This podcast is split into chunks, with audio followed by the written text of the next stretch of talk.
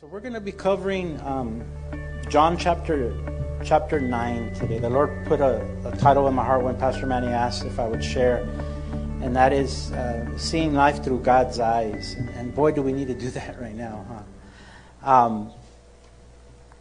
Just all the stuff that's been going on. I'm sure many of us have been taking inventory. It's not hard. We have our own personal trials and tribulations that we're all dealing with in some respects, some heavier and bigger than others. And then we have the trials that they're just coming like tidal waves. I was thinking about the beginning of 2020 and how it all started with Kobe Bryant's death, and then from there this out of nowhere this pandemic hit us, and then the reality of the shutdown and what that means. We're just kind of poking our heads out, huh? We're just poking our heads out of our doors. We're like Noah kind of sticking his head out the window, and then boom, something else hits us. And so it's just been a crazy year, and we really need to reflect. We need to come back to the middle of what it means to see Jesus, or see life through the eyes of Jesus, through the eyes of God. And so we're gonna eventually get to John chapter 9, but I figured that I would kind of do a little bit of a recap in John chapter 8, because it really correlates with John chapter 9. Once you have the chapter 8 in our memory, it helps kind of make sense of all that goes on in John chapter 9. Hopefully, as we go through this study, we're going to see an outline. In verses 1 through 7, we're going to see the sight. And outlines are really just a way to help us kind of remember, right? Help us kind of put a handle, like Pastor Matty reminds us, on a bag or a suitcase to help us carry it. So verses 1 through 7, hopefully we're going to see the sight. In verses 8 through 17, we're going to see the sign. In verses 18 through 34, we're going to see the sin. And then in verses 35 through 41, we'll see the sum. And so just to recap, really this whole section that we're going to cover today begins in John chapter 7, with the background being the Feast of Tabernacles. Now, what is the Feast of Tabernacles? It's the most joyous feast of all the year for the Jews. It was a celebration that lasted originally 7 days, but during the days of Jesus, one day was added, so it was 8 days. And the Feast of Tabernacle, as it's known, or the Feast of Booths or Sukkot, is the seventh and the last feast that the Lord commanded Israel to observe. It's one of the three feasts where the Jews were to observe every single year. As the Scripture says, they were to appear before the Lord God in the place which He would choose, right? And it's a reminder, it was a reminder to them, and to this day to the Jews, that as a people they once had been homeless. Some of us do that sometimes. Some of you who God has blessed and been able to have a home now and have things. God has blessed you with things. Maybe you go back to your old neighborhood. Maybe you go back to you point to your children to the car that you used to drive. You see that clunker right there? I used to drive that. That was the first car I ever had. We do that, And this is a way for the Jews to actually look back and remember that time that they spent, wandering in the desert, that time where they spent basically homeless. As G. Campbell Morgan put it, wanderers in the desert without a roof over their heads. It was a time to remember. That's what the Feast of Tabernacle was all about. It was a culmination of different observances. They also observed, the fact that the harvest, that God had provided a harvest, not just one harvest, but all the harvests. And they brought the harvest to God, and they shared it with each other. The Jewish historian Josephus called it the holiest and greatest festival among the Jews. There was no rich, there was no poor, there was no servant, there was no master. Everyone took part in the celebration. Boy, wouldn't that be nice today, huh? Everyone was on equal footing. All were the same. And so that's the surrounding in John, from John 7 all the way to even John chapter 10. But in chapter 8, there's a lot that goes on that correlates with John chapter 9. Some of you guys might be familiar with John chapter 8. Jesus has one of many encounters, sadly, with the Pharisees. The Pharisees, as you know, represent the religious establishment. They were the religious sect of within Judaism in the time of Christ and the early church. You see the Pharisees mentioned in the New Testament, even after the Gospels. They were known for their emphasis on their personal piety. The word Pharisee actually means separated, and boy, did they take it to heart. They loved to observe rules. They made rules for rules. And as they were especially critical of those who didn't keep the rules, which usually they were guilty of. Jesus went as far as calling them whitewashed tombs. And the significance of that was that on the outside they were really clean, but on the inside they were wretched. I got a call yesterday as I was studying here from a young girl who said, "I have a Bible question." I said, "Okay, Lord, help me. Where's Manny?" But she said, "You know, I'm reading the Bible and I'm confused, you know." And I said, "Okay, sister, have you received Jesus as your Lord and Savior?" She says, "No, not yet. You know, I'm close." I said, "Okay." She said, "But I have a babysitter who's been walking with the Lord for many, many years. And she's been talking to me. I've been telling her that I've been reading the Bible, that I feel like God is drawing me to him, reading the Gospels," she said. But she told me something the other day. She told me that, you know, that Christians aren't allowed to wear jeans. Any of you ladies wearing jeans today? They're not allowed to wear jeans. They're like, "Am I wearing jeans?" You're not allowed to wear makeup. You're not allowed to do all kinds of things. And she was bummed out. She was confused, as any of us would be, huh? You know, when a Christian, especially a baby Christian or someone that is searching, runs into people like that, even though they might be the most well-intentioned people in the world, they do a lot of harm. They do a lot of harm, and we need to be careful that we're not those type of Christians. We need to be careful that we always remember those booths that we once lived in. The fact that we were wanderers in the desert without a roof over our head. We have to remember that it took time, and it's still taking time, huh, for God to do that work. For some of us, He did a work instantly on some things, but there's other things that He's still working on. And I have a feeling that God allows those things to happen so that we can continue to cling and hold on to Him. And so she asked a question about modesty. She said, "Well, what does it mean to be modest?" I said, "Well, I think, you know, sister, in all honesty, every woman knows what that means. They know what that means. You know, modesty has to do with the temptation." I said, "Are you married?" She said, "I am." I said, "Well, you know, modesty has to do with the fact that you don't call attention to yourself. Only you call attention to your husband." And so after a while of speaking to her, I think she calmed down. She understood. I pointed her to the fact that you shouldn't be worried about those verses. You should be focused on the person of Jesus Christ. I encourage you, I told her, study Him. Focus on Him. Don't worry about the rest of the Bible. You'll get to that eventually. Spend all your time in the Gospels. Get to know who Jesus is. She said, "Well, this lady also says that I shouldn't go do Zumba." And I said, "Well, you know, sister, why are you doing it?" And she said, "For my health." And I said, "I think it's perfectly fine." I said, "Is there a bunch of guys in there?" She said, "No, all there is women." I said, "Man, go for it. You know, go to town in Zumba." You know, the point I'm trying to make is that, you know, I think sometimes we do so much harm, and we need to be careful. The Pharisees, they loved the power that they yielded. They loved the power. They were enamored with the power that they had. And they saw Jesus as a threat to that power. They saw Him as enemy number one. And so in John 8, it tells us that account that while He was teaching in the temple, He was interrupted by some Pharisees and scribes who dragged a woman caught in adultery. That's how this woman is known. That's how we know her, the woman caught in adultery. John 8:4.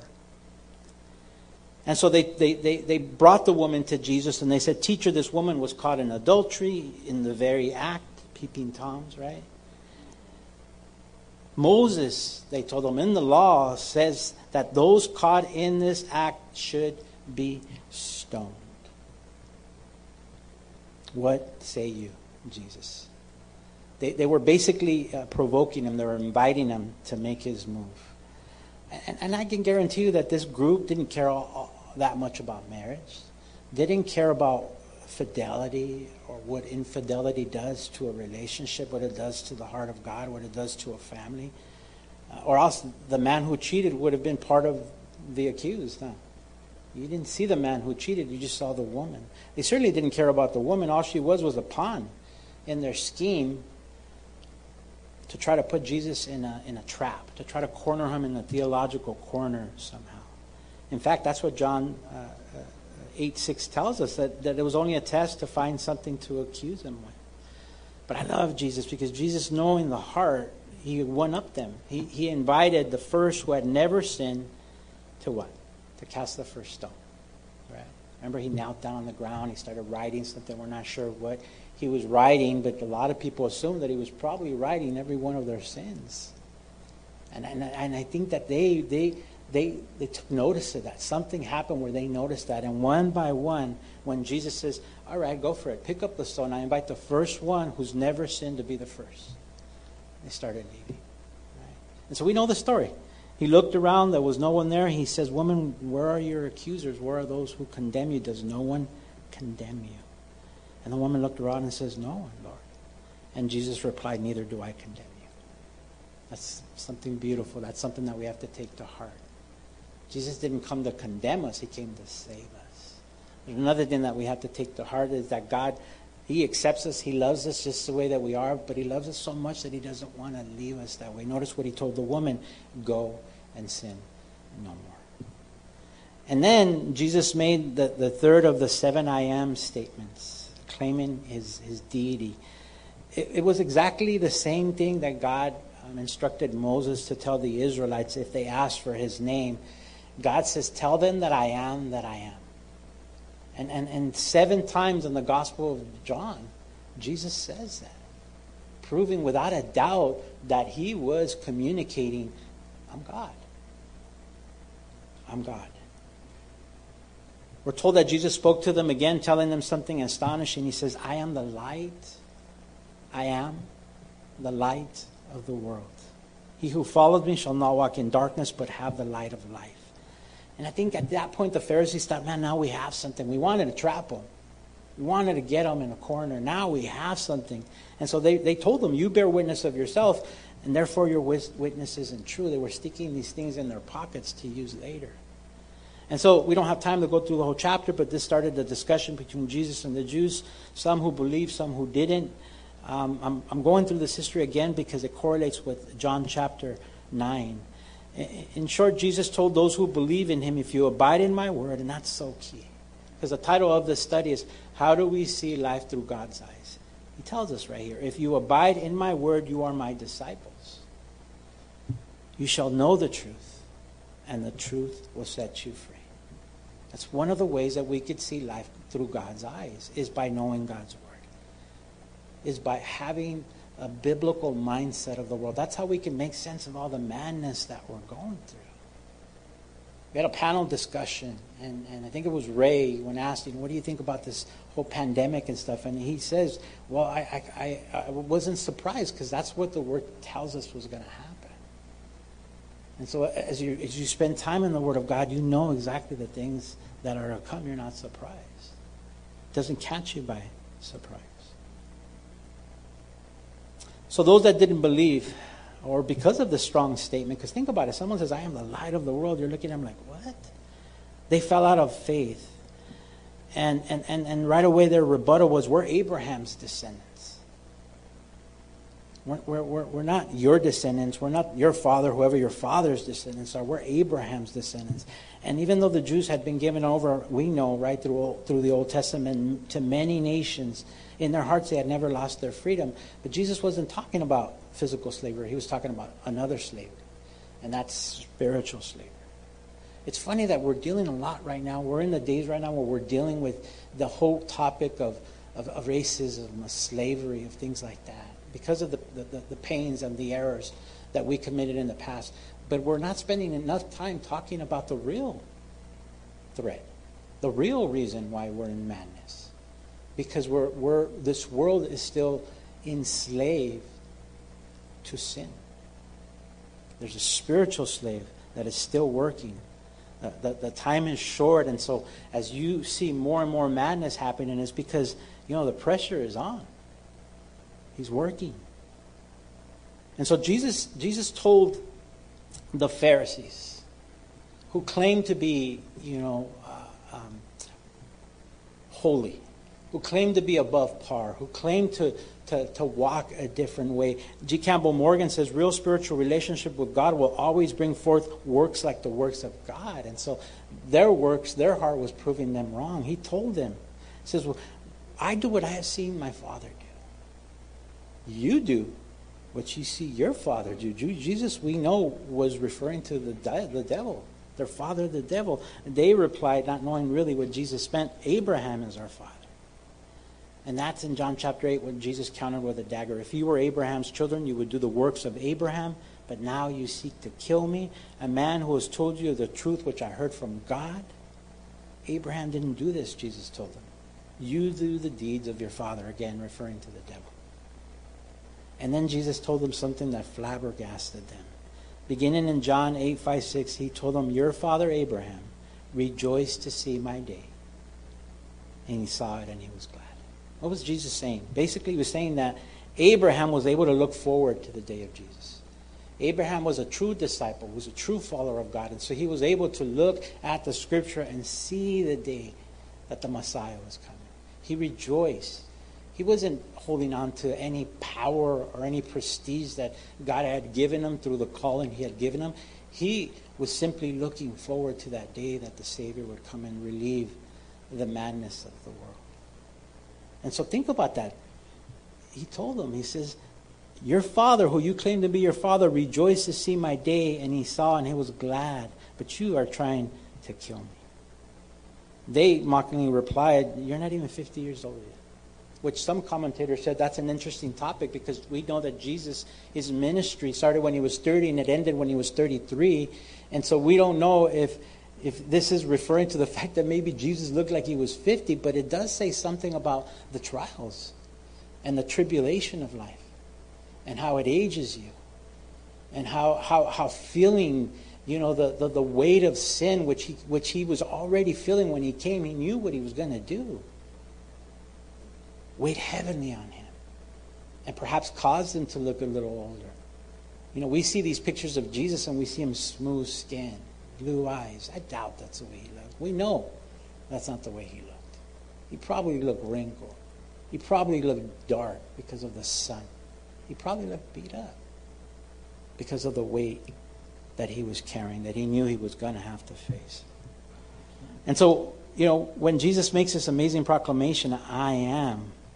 7 times in the Gospel of John, Jesus claims to be the great I am. In John 4:26, in John 6:20, here in John 8:24, he says it in verse 28, in verse 58, in verse 13:19 of John, in John chapter 18:5, he says, I am.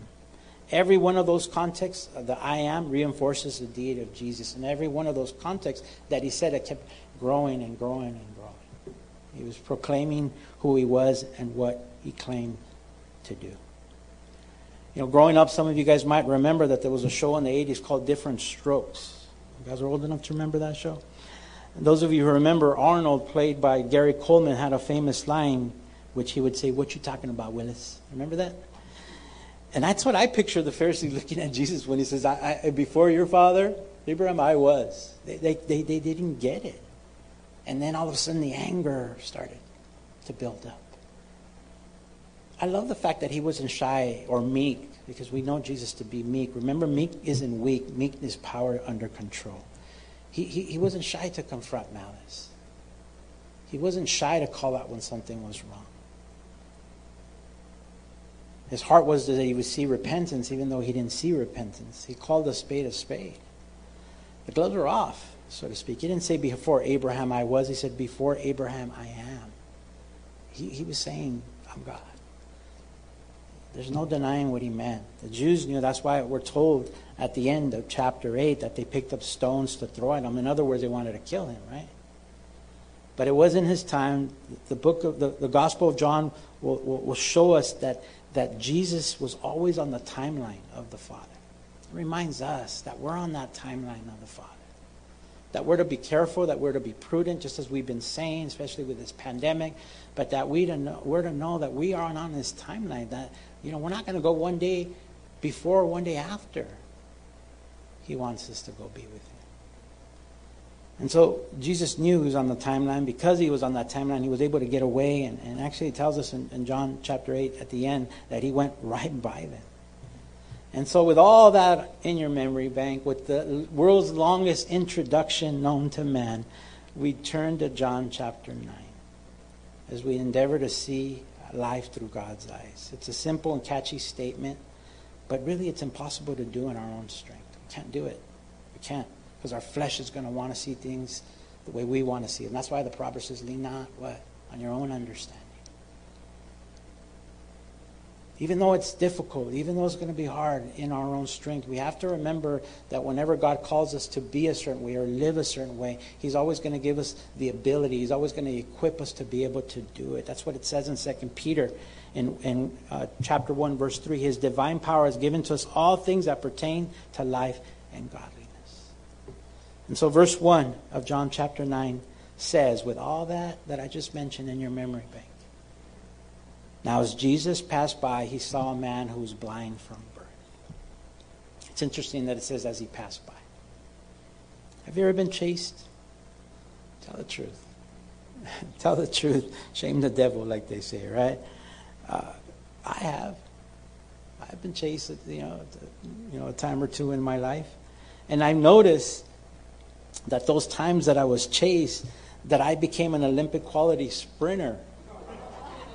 You know, it takes me 2 hours to run a mile, but boy, during those rare times that I was chased, I ran that mile in under 3.5 minutes, man, record time. And yet, guys, even though Jesus was on the verge of being stoned, all right, think of yourself, and if you've ever been in that type of situation, maybe in your youth, you didn't get the sense of panic. When I read, this section here that said he was passing by, I don't picture Jesus sprinting. I don't picture Jesus running, thinking of himself only.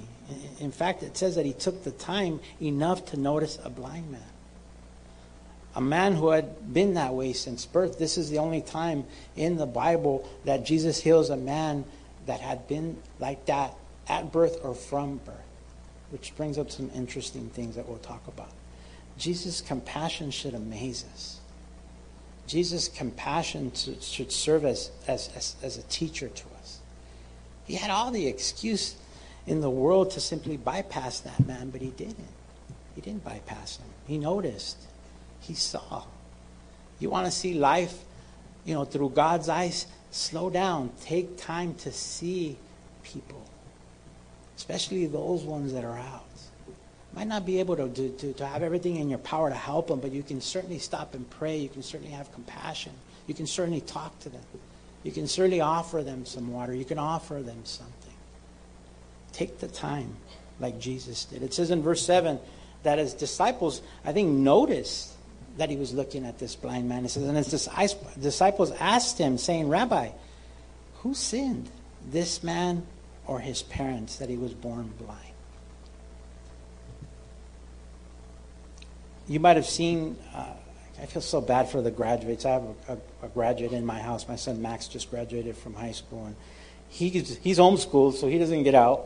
And then on top of this, he's quarantined, and so he can't really even celebrate his graduation. We're praying about doing something small for him. But you might have noticed a lot of cars driving around with like things and signs and stuff like that, congratulating, trying to do their best family members to encourage the graduates, especially this year. It's been a bummer. And I saw the sign the other day that really blessed me.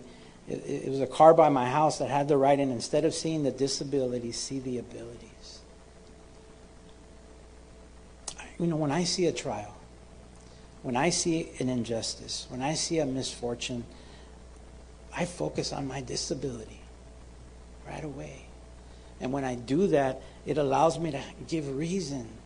It allows me to set up these why I can't do that, why I can't help, why I can't show compassion, why I can't do the things that I think God is calling me to do. I look at my disability instead of looking at the ability, because I feel helpless. Maybe some of you can know what I'm talking about. I start getting philosophical. Well, Lord, how did this happen? Lord, maybe they're there in that condition because they put themselves there. Not knowing their story, not knowing why they're there. not knowing if indeed they did turn to whatever it is that got them there, what caused that? What's their pain? And so you start getting philosophical, and that's what I see here happen with the disciples. Instead of seeing this man through the eyes of Jesus, they saw this man through their own eyes, and they started, trying to be philosophical. What happened here? Did this man sin? Or did his parents sin? Now, this man sinned. Well, that's interesting, because it says that he was born that way. He was born blind. The Jews taught something interesting. They thought that the soul of a baby, while the baby's in the womb, that he had the ability to sin. It's crazy. We know that to be true. We also know that the scripture tells us that God won't visit the children for the sins of the father. Third thing we know, right, is that we all fall short of the glory of God. We all fall short of the glory of God. It don't matter. If that's the case, we should all be walking around with some disability. And in all reality, we all have the disability. It's called sin, which prohibits us, which stops us, which hinders us from being the people that God has called us to be, from being the people that our conscience tells us we should be. There's a fight, there's a war because of this disability. Look at Jesus' response in verses 3 to 5. Jesus answered, "Neither this man nor his parents sinned, but that the works of God should be revealed in him." Verse 4, "I must work the works of him who sent me while it is day. The night is coming when no one can work. As long as I am in the world, again, I am the light of the world." Now, some scholars, some theologians, some people a lot smarter than I am, pastors, are convinced that there was a grammatical error in this verse 3. They believe that the translators, when they're putting the commas and the periods and things like that, which help us, right? Because that wasn't in the original text. To read it, could have made a better choice. They believe that where it says, "Jesus answered, neither this man nor his parents sinned," there should be a period there instead of a comma. Now read it that way.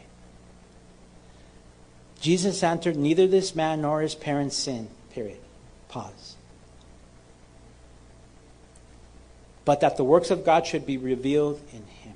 When you read it with a comma, there's almost like a continuation, which can confuse some readers to say that somehow Jesus or God set this up to show his mightiness, to show his goodness. We know that that's not God. It's God. That's not how God operates, right? In other words, it's not saying that God pre-planned this for it to happen in order to show his work. No. We know that the scripture tells us, right, that all have sinned.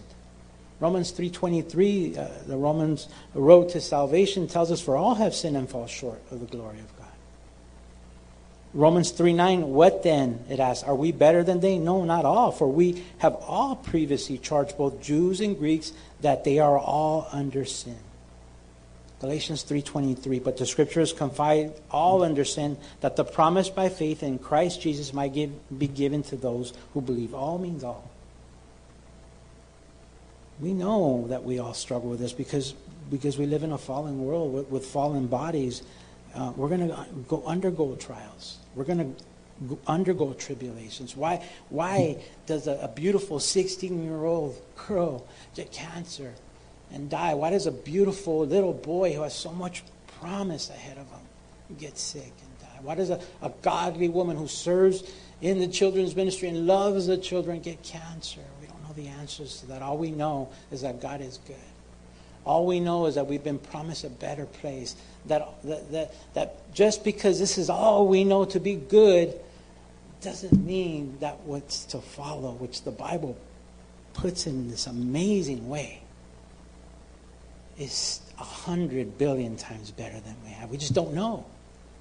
And so we ask the question. We get philosophical. Why? Why?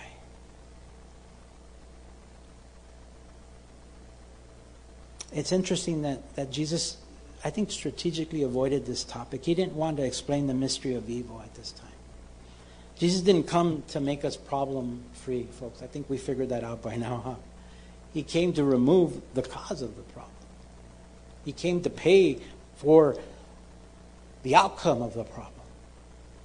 G. Campbell Morgan again wrote, "Blindness from birth is not the will of God for any man, but the mission of Christ was not the solving of the problem, but that of the removing of the disability which created the problem."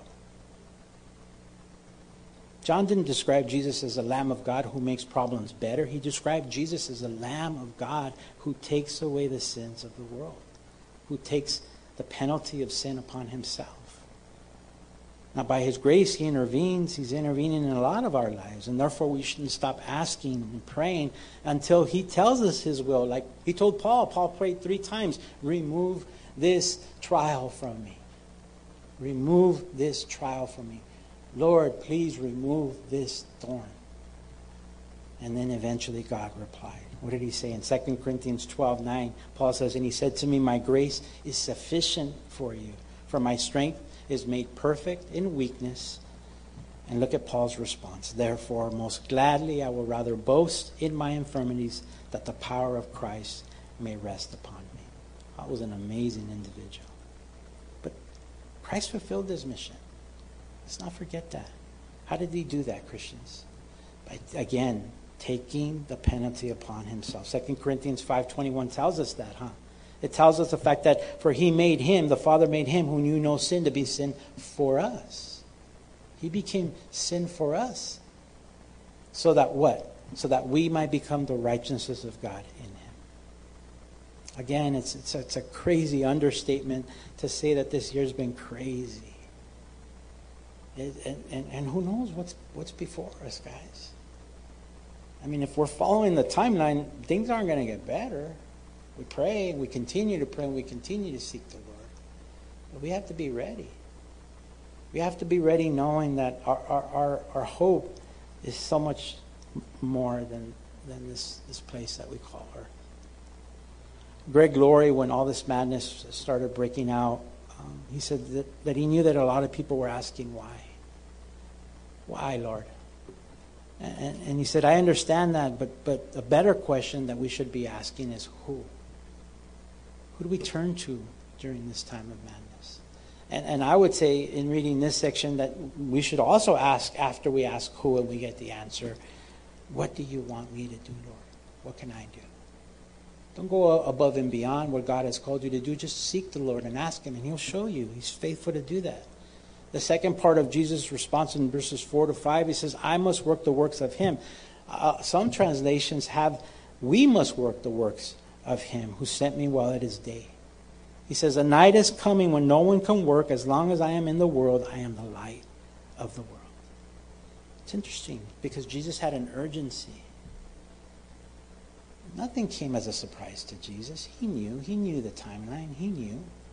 And yet, this urgency that he had for his time here on earth. None of us know how. I mean, with all the stuff that's gone on, man, that should be one thing that we should know without a shadow of a doubt. We don't know what could happen a minute from now. We don't know what could happen tomorrow. We could be healthy one day, waking up, breathing, and all of a sudden the next day, be on a life support machine. That's the reality that we live in right now. We could be out on the streets and because someone's vengeance, you get shot, you get killed. We don't know. And so we have to have that same urgency that Jesus displayed here. It's an example to us. Notice he says, "I must." It reminds me of the walk that we took when we went to Israel. One of the 2 most powerful moments when we went to Israel, 3, I would say, swimming in the Sea of Galilee. I'm not trying to boast.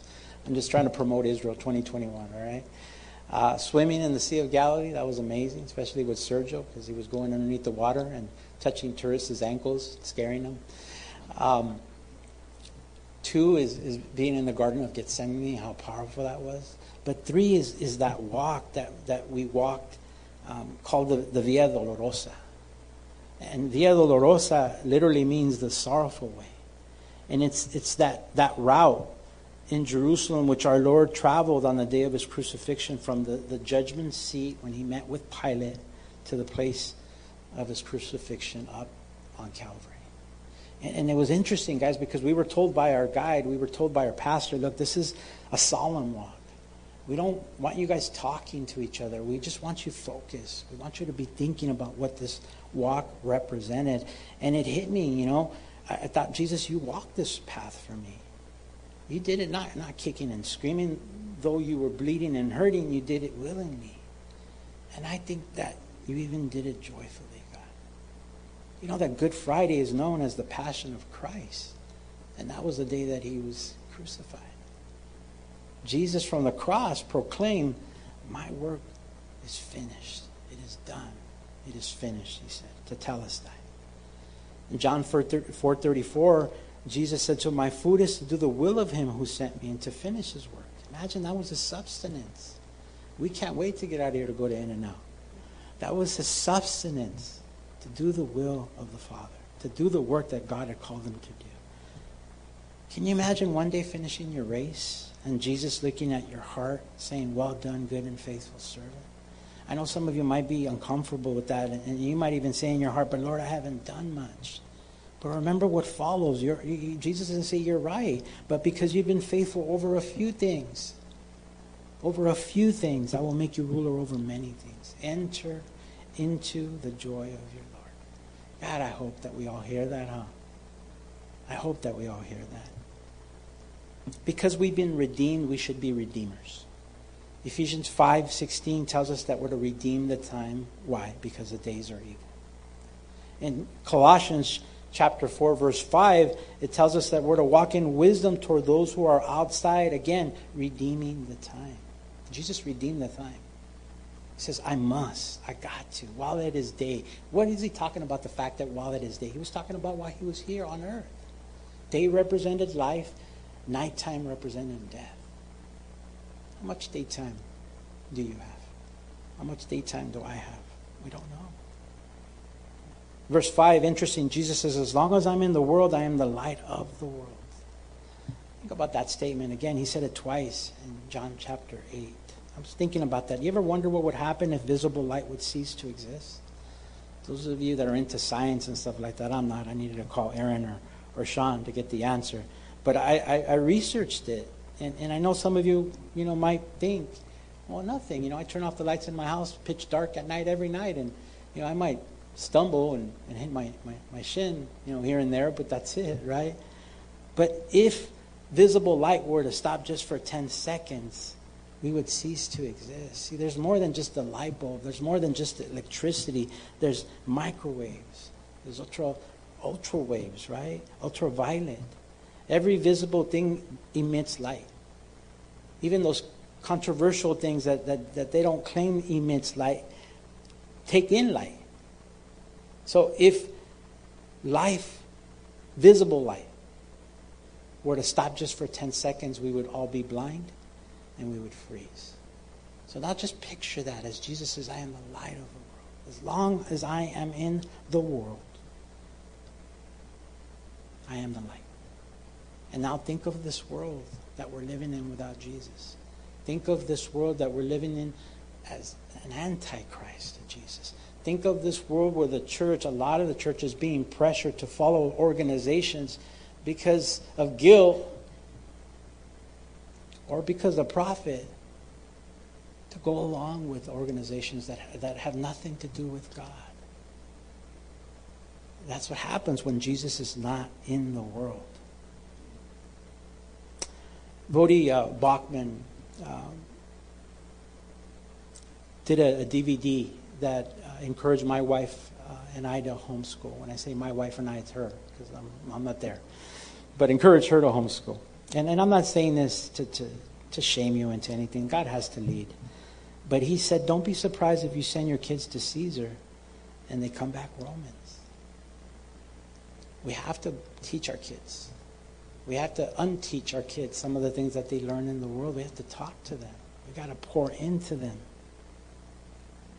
John chapter 1, verses 4 and 5, it says, in him was life, and the life was the light of men, and the light shines in the darkness, and the darkness did not comprehend it. Light repels against darkness. Light really should make darkness disappear, but if darkness doesn't want it, it's not going to force itself on it. in verses 6 through 7 says, we had since these things, when he said these things, he spat on the ground and made clay with the saliva. And he anointed the eyes of the blind with the clay. And he said to them, go wash in the pool of Siloam, which is translated sent. So he went and washed and came back seeing. This is interesting because Jesus chose an unconventional way of healing. Other times we saw that he touched. Other times we saw that he just said. And people were healed. But this one, maybe because it was a Sabbath, man, and he wanted to turn the screws on the religious leaders. But he did something different. He did something kind of gross. He spat. And those of you, when you were little and you used to make mud pies with spit, you had to have a lot of saliva to make a mud pie, It was gross. The blind man didn't care because he couldn't see. But the disciples saw, and they must have been tripping out. But notice he told the blind man, go wash in the pool of Siloam. And it tells us that the word Siloam is translated sent.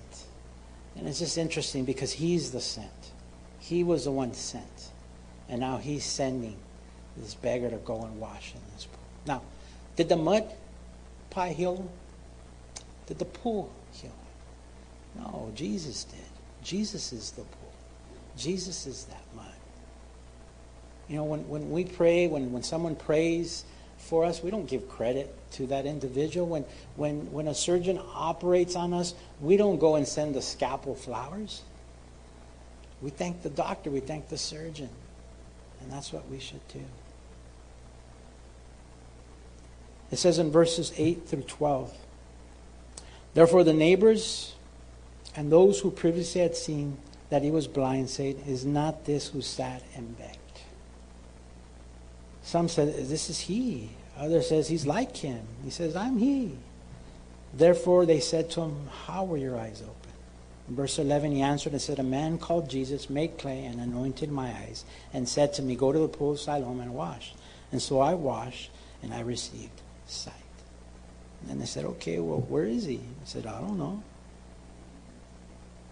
Now, I've heard it said by many people that people will argue, and some of you might have been in positions like that. They'll argue the Bible all day long.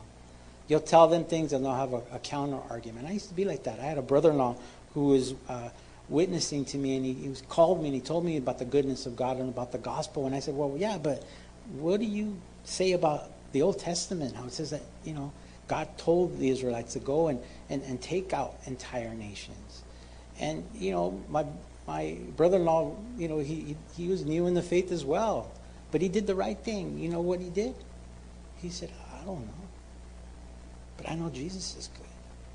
Sometimes we shy away from having these debates because we feel like we don't have these theological answers. We don't have these years of a Bible behind us. Guess what? The most simplest answers are the best. Pastor Chuck once told the story of a little girl who was a missionary and was ambushed by these people who were anti-God. And they came and they said, you need to tell us why it is that you're placing your faith in this Jesus of yours, or refute him. She didn't know the answer. All she kept repeating is Jesus, Jesus, Jesus. Sometimes the simplest answers are the best. And that's what I see with this dude, man. He starts off by calling Jesus a man named Jesus. That's all I know. He told me to go do something. I did it by faith, and here I am, restored. People will argue theological arguments all day long, but one of the things that they could never refute is a changed life. So you shouldn't be hidden, Christians. You shouldn't be undercover Christians. Some of us are undercover Christians because we know we're living lives we shouldn't live. But those of you that are trying to follow God, you're not perfect and you're not going to be on this side of time. And so show yourself. Reveal yourself. You don't have the answers. It's okay. Tell them what you know. They cannot refute a changed life, especially those family members that know you, who knew you from the past. Especially those friends, man, who did things with you, man. Who were in those chases with you back in the days, right? They can't refute it. And so live it out in front of them. As the neighbors are debating, was this him? Some said it can't be. Some said, yeah, that's him. I just picture the beggar jumping up and down. I think he was a short guy. Jumping up and down saying, it's me, it's really me. We have to have the heart. We have to share our testimony with people. We have to live our testimony. I read a quote that said, keep changing. When you're through changing, you're through. And I like that because I don't know, what the author meant, but the way I interpret it is be open to God changing you, because if you do, when you're through changing, you've passed through to heaven where you no longer need to change, where you now are perfect. And so they asked the beggar, tell us what happened to you. Verse 10. He said, a man called Jesus made clay and anointed my eyes. He gave me instructions. I followed. Here we are. And I just think there's a sweet innocence in someone who is new in Christ. Almost childlike. And we should try our hardest to stay there. You see these new Christians that are on fire from the Lord, but all of a sudden, man, time goes by and they know more, but they do less. And I think we need to stay childlike. That's why Jesus says you need to have the faith of a child. What happened to you? Jesus. He tells me what to do, and by His grace, He helps when I fall, and He encourages me to keep going. That's all we need to know. Even though where's the at question that they asked Him? He says, I don't know. I love it. Because He had innocence. Sir Winston Churchill, I hope it's okay in this political times that we're living to say his name. I'm not really sure of his background, but he said, all great things are simple and many can be expressed by single words: freedom, justice, honor, duty, mercy, hope, grace. You want to see life through God's eyes? Learn to keep it simple. Verse 13 to 17, they brought him who formerly was blind to the Pharisees. Now we see the Pharisees. Now it was a Sabbath when Jesus made the clay and he opened his eyes. Jesus did this a lot, guys. A lot. It seems like he was almost like looking at the calendars. Okay, it's a Sabbath. I'm going to go do something today. Just to get under their skin. The Pharisees also asked him again how he had received his sight. He said to him, he put clays on my eyes and washed, and now I see. Therefore, some of the Pharisees said, this man is not from God because he does not keep the Sabbath. Others said, how could a man who's a sinner do such things? And there was a division among them. That was a problem for them. Verse 17, they said to the blind man again, what do you say about him because he opened your eyes? He said he's a prophet. Started off with, he's a man called Jesus. Now he's moved up to, he's a prophet. Something's happening in this man's life. God is working in this man's life. And know that. Know that God will continue to build upon your life. He's going to continue to work. The Bible says that he is faithful to continue the work until the end. We just have to wait on Jesus, as we sang earlier. And so this man is now brought forth before the Pharisees. Much different tone than talking to his neighbors, right? The people on the streets. We're told that it was a Sabbath. And again, Jesus did this a lot. Verse 18 through 23 says, but the Jews did not believe concerning him that he had been blind and received his sight, until they called the parents of him who had received his sight. And they asked them, saying, is this your son, who you say was born blind? How then does he now see? His parents answered them and said, we know that this is our son, and that he was born blind. But by what means he now sees, we do not know. Or who opened his eyes, we do not know. He's of age. Ask him, he will speak for himself. Now we know the reason. Verse 22, his parents said these things because they feared the Jews. For the Jews had agreed already that if anyone confessed that he was Christ, he would be put out of the synagogue. Therefore his parents said, he's of age. Ask it. This year we lost Ravi Zacharias, a brilliant man who once was quoted as saying, a man rejects God neither because of his intellectual demands nor because of the scarcity of evidence. A man rejects God because of a moral resistance that refuses to admit his need for God.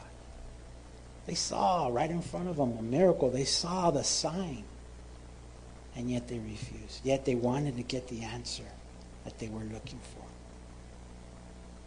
Because of fear of losing all their identity, the parents succumb to fear. And I kind of understand. Think about it. Like if this would never happen, but if I came to you and say, Andrew, I'm sorry, man, you just can't come here anymore.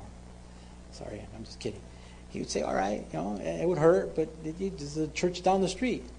For the Jews, it was totally different. It was their way of life. If they were excommunicated from the temple, from the synagogue, they couldn't do anything. They couldn't relate. They couldn't do business. They couldn't walk through as a shortcut to get to the other side through the temple. They were excommunicated. It was life over for them. And so you could understand. But we have to be careful with fear, huh? I mean, I'm so proud of you guys, man. There's a lot of people that aren't here because some of them legitimately, God says, no, you shouldn't be here. But others aren't here because of fear. And so we can't let fear dictate us. Psalm 27:1, the Lord is my light and my salvation. Whom shall I fear? It asks. Whom shall I fear, since he is the Lord and my light and my salvation? The Lord is my strength of my life. Of whom shall I be afraid? When the wicked come against me to eat up my flesh, my enemies and foes, they stumbled and fell. And Proverbs 29:25 reminds us that fear is a snare. It's a trap. Right? It'll handicap us. What did Jesus say in Luke 12 to his friends? He said, I say to you, my friends, do not be afraid of those who kill the body and after that have no more that they can do. He said, but I will show you whom you should fear. Fear him who after he has killed has the power to cast into hell. Yes, I say to you, fear him. The only one that we should fear is God. In fact, there's an added benefit because the Proverbs tell us that the beginning of wisdom starts with the fear of God. You shouldn't fear anyone else. There's a saying, if you fear God, you will fear no one else. If you don't fear God, you will fear everyone else. And so verses 24 through 33, so they again called the man who was blind. Again, they brought him and said to him, give God the glory. In essence, what they were saying is, put your hand on the Bible. Tell the truth. We know that this man is a sinner. You notice they were already going in. They wanted to get a certain answer from him. But look at his answer in verse 25. He answered and said, whether he's a sinner or not, I do not know. Again, we don't have to go above and beyond what we don't know. This man says, I don't know. I can't answer your theological questions. But one thing I know, that though I was blind, now I see. Verse 26, and they said to him again, what did he do to you? How did he open up your eyes? It's not the act. It's the person. It's not a program. It's the person of Jesus Christ, guys. We're not here, you know, on a Sunday morning because it's the place to be. We're here because of the person of Jesus Christ and what he's done for us. We come back to church when we can, those of you that are listening on live stream, because of what God has done for us and because he's given us the church to be able to bear the burdens that we're all facing together. Verse 27, he answered them after they said, look, you need to tell us. He started almost getting frustrated. And through frustration comes sarcasm, huh? I told you already. And you didn't listen. Why do you want to hear it the 10th time? Why do you want to hear it again? Do you also want to become his disciples? He got bold. They reviled him, verse 28, and said, you are his disciple. But we are Moses' disciple. We know that God spoke to Moses. As for this fella, we don't know where he's from. Verse 30, the man answered and said to them, why, this is marvelous. This is a marvelous thing, that you don't know where he's from. Yet I stand before you. He's opened my eyes. This is a hard one that he gave right back to him. Now we know that God doesn't hear sinners. But if anyone is a worshiper of God and does his will, he hears them. Since the world began, it's been unheard of anyone opening the eyes of one who was born blind. Notice how this man went from this man, Jesus, he's a prophet, to all of a sudden he was preaching, man. He was proclaiming. If this man were not from God, he can do nothing. That was a division within the Pharisees.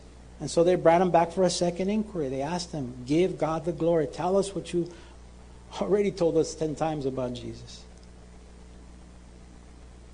Some won't hear what you have to say until you agree with what they want you to say. And the Bible tells us that, you know, sometimes we don't cast our pearls on swine. Sometimes we need to have the wisdom to say, you know what, I'm letting go. God will tell you when it's that takes place. I love this man's response, again, because it's simple. I don't know all that much. All I know is that I was blind, but now I see. He says, I know that God doesn't hear sinners, as if it's insinuating that's you. Listen, Jesus has done things that are unheard of. And he wouldn't be able to do it if he wasn't from God. He wouldn't be able to do it if he wasn't God. He wouldn't say the things that he said.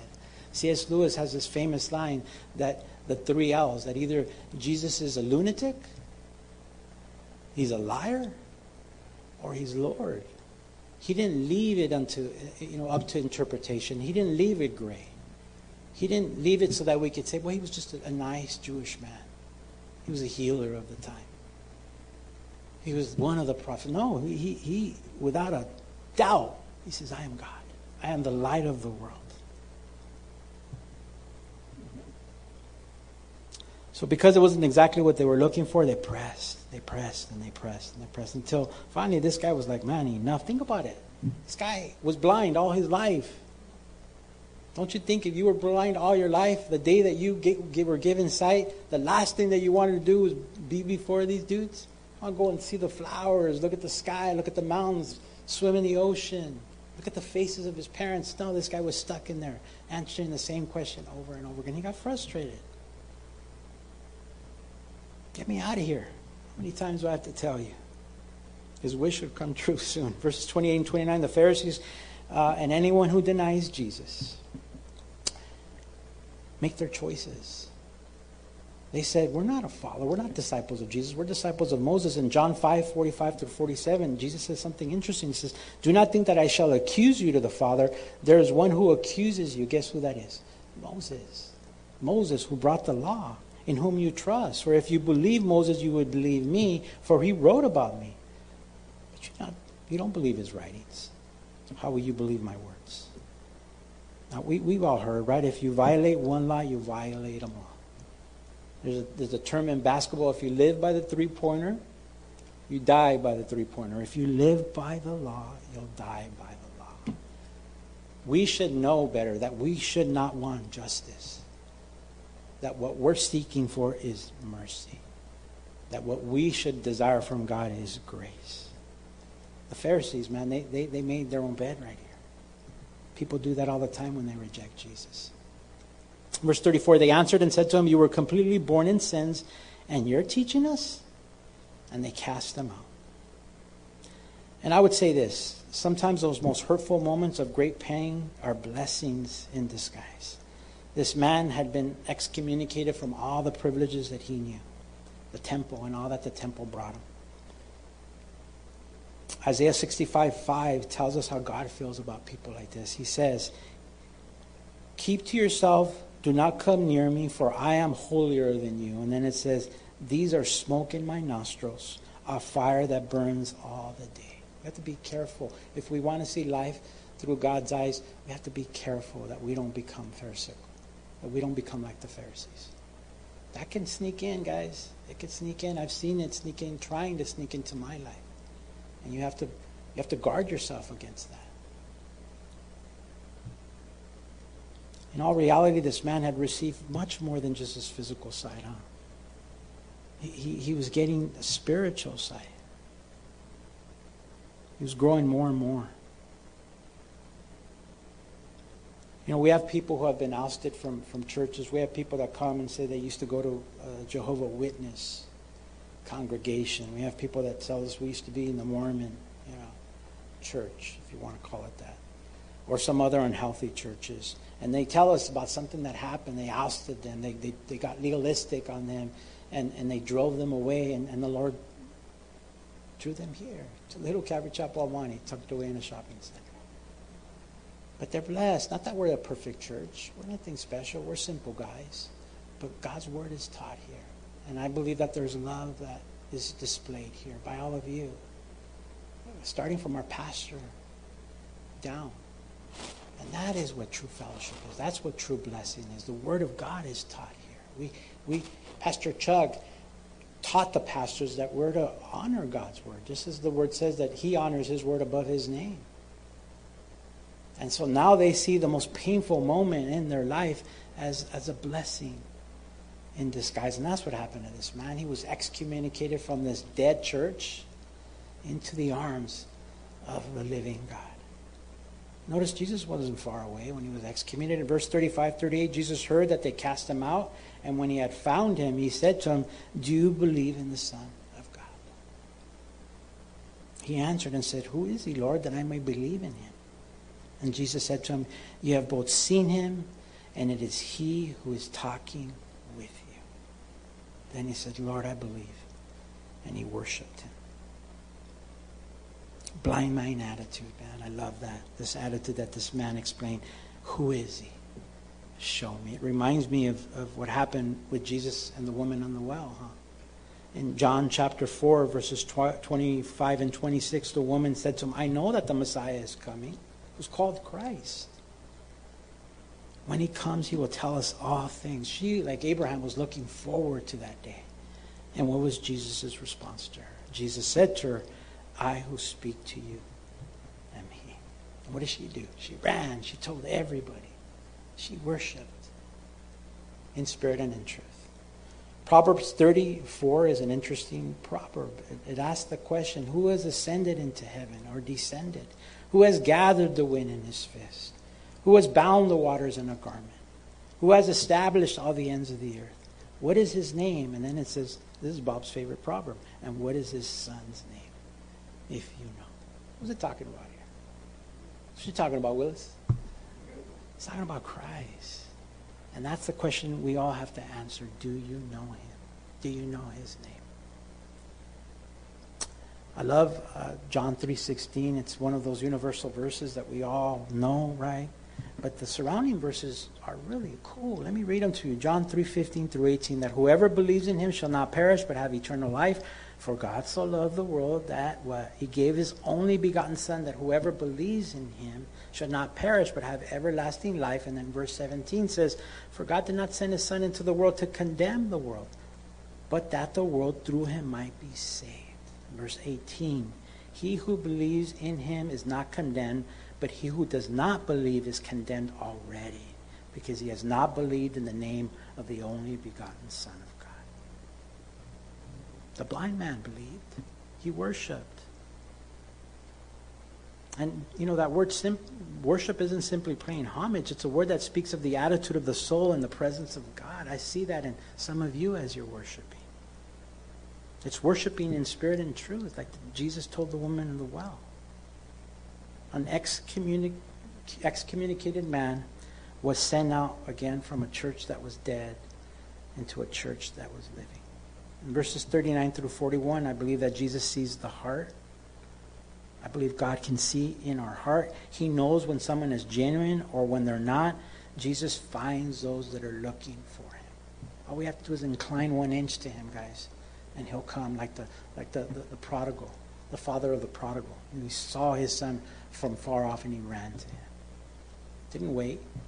Didn't wait for the son to beg, to say sorry. He just ran to him. It says in verse 39, and Jesus says, "For judgment I am come into this world, that those who do not may see, and that those who may see may be blind." And some of the Pharisees who were with him heard these words and said to him, "What you talking about, Willis?" No, he says, "Are we blind also?" They kind of knew that he was talking about them, huh? And Jesus turned on them. He said, "No." He says, "If you were blind, you would have no sin. But now you say we see, therefore your sin remains." It's interesting. The Pharisees were so blind they tripped over each other, and yet they didn't even know. This is a warning to us, guys. Religion, ceremony, tradition has its attractiveness. has its pull, but in the end, it makes you blind. It's not about a program, it's about a person, remember? It's about a relationship with Jesus Christ. In closing, in light of that verse where Jesus says, hey, I came to give eyesight to those who are blind, and those who think they see, I'm going to give them blindness. John Corson told the story of an accident that happened in a mine. And he said weeks after the rescuers went into the mine, they went in there and they discovered, some survivors in there. And they went in with lanterns because, as you could imagine, it was pitch dark in this collapsed mine. And as they went in there and they saw some of the survivors, they discovered something unfortunate. Some of them saw them and were happy and were rejoicing, and others just heard them and they said, turn on the light. Turn on the light. And they had walked in with lanterns. What does that mean? It means that when you're blind, you can't see the light. These Pharisees, man, they were blind.